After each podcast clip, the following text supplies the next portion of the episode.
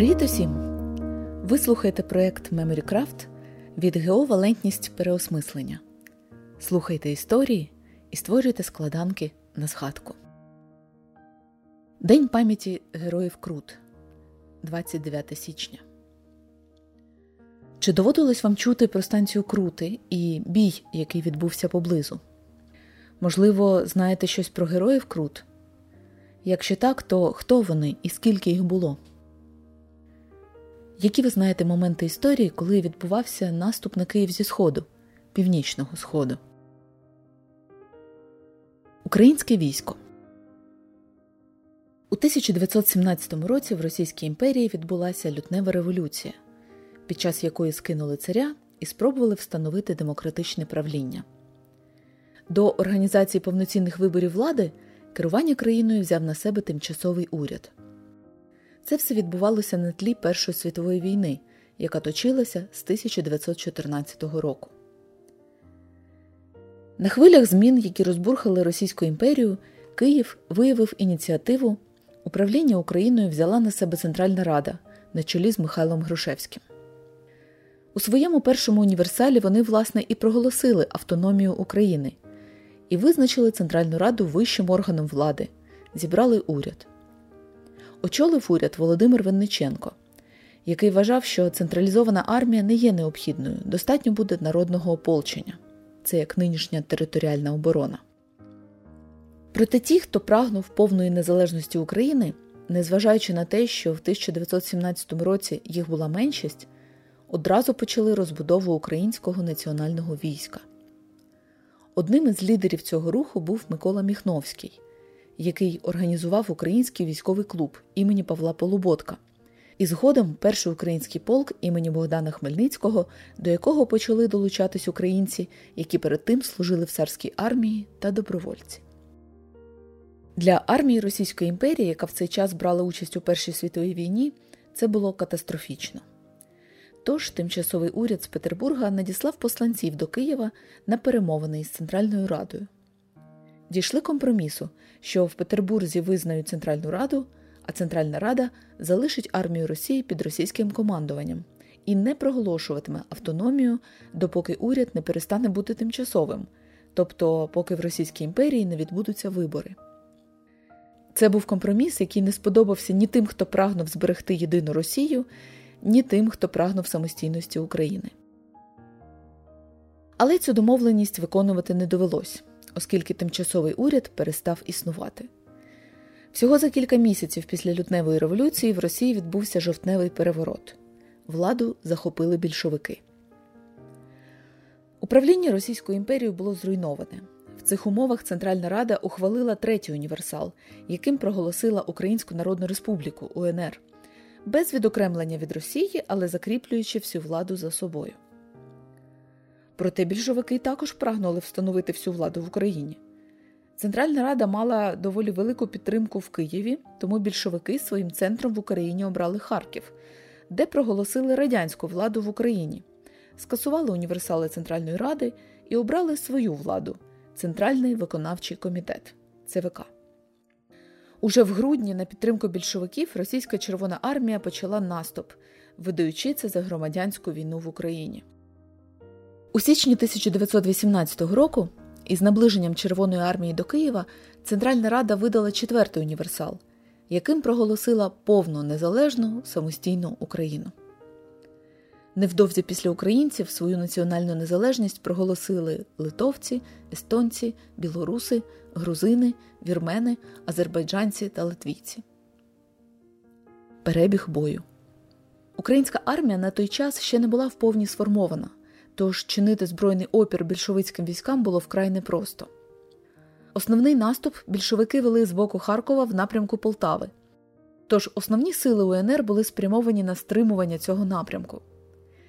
На Чернігівському напрямку залишались допоміжні сили, основне ядро яких складали курсанти Київської військової школи імені Богдана Хмельницького. Це були ще юні, не надто досвідчені бійці, хоча й з певною військовою підготовкою.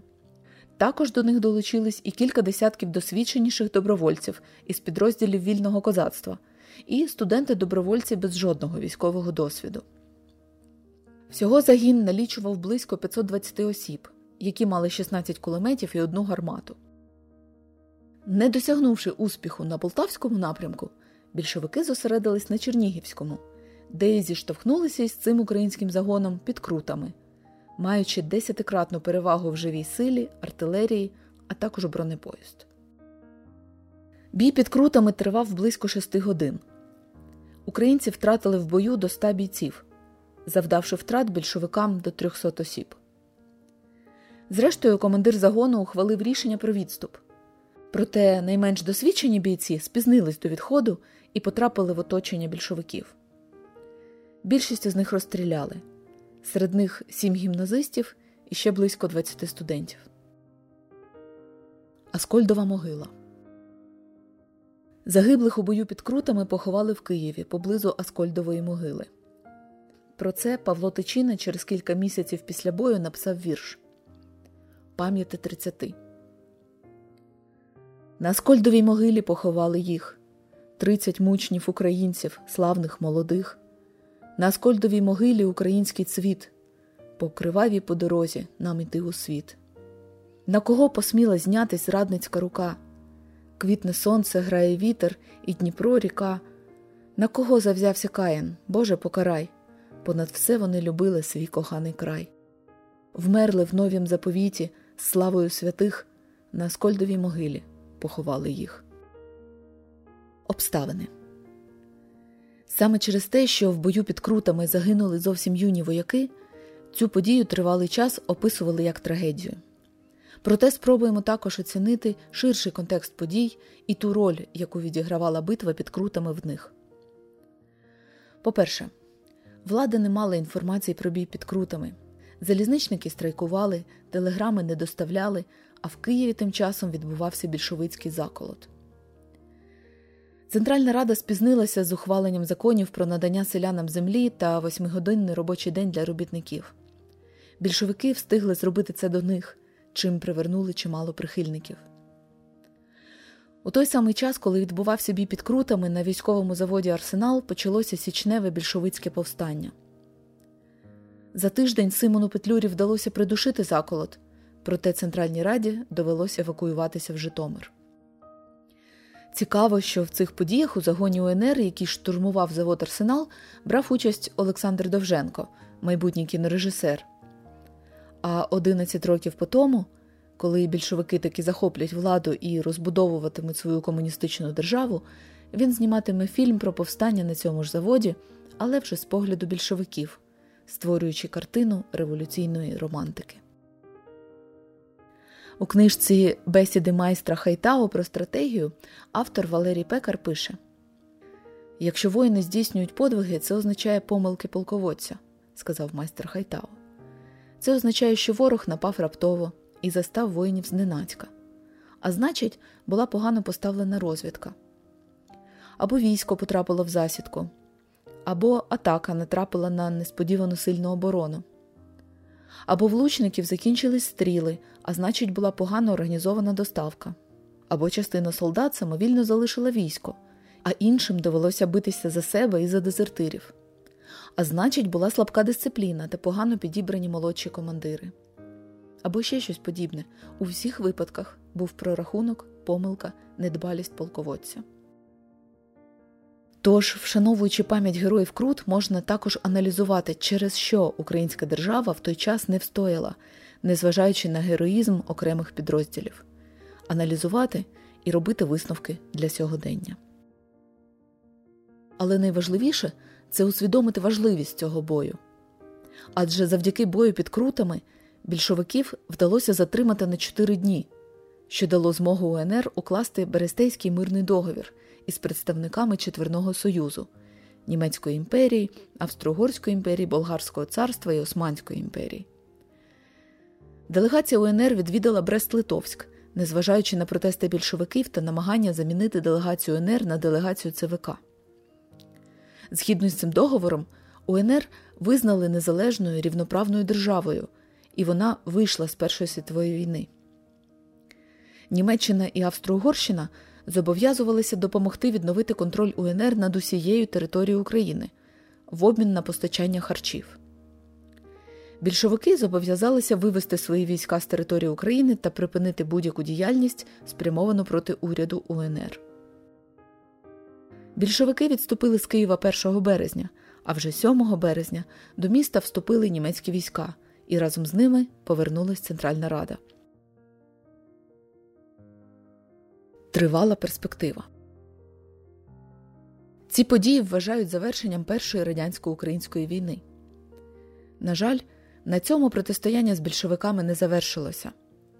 УНР не змогла виконати взяті на себе зобов'язання, і внаслідок зміни влади керувати Україною почав гетьман Скоропадський і спробував збудувати українську монархію, спираючись на німецьке військо. Його влада не протрималась і року. Гетьмана скинула директорія УНР. Більшовики використали ослабленість держави після зміни влади і вже за місяць, у грудні 1919 року, напали знову. Кількарічна війна, незважаючи на пошуки союзників і участь різних збройних формувань, завершилася програшем української держави і встановленням панування більшовиків. У 1922 році був створений Союз Совєтських Соціалістичних Республік, і Україна була включена до його складу. Але після його розпаду, у 1991 році, Україна змогла проголосити відновлення своєї державності саме завдяки тому, що вона свого часу вже була проголошена у 1918 році завдяки подвигу Героїв Крут. Зв'язок з сучасністю під час нинішньої російсько-української війни бій під крутами відбувся знову. 1 березня 2022 року під час наступу російської армії на Київ на станції Крути їх зупинили сили ЗСУ і тероборони Чернігівщини. Цього разу українці здобули перемогу під крутами і за місяць змусили ворога відступити від Києва. Які ви бачите відмінності між російсько-українськими війнами початку ХХ і ХХІ століття та наступами на Київ у 1918 і у 2022 роках? Які погляди на подію бій під крутами вам близькі? Трагічна загибель, брак командування, героїчний подвиг, може свій варіант? Чому? На ваш погляд, чи вдалося Україні зробити роботу над помилками 100 років по тому?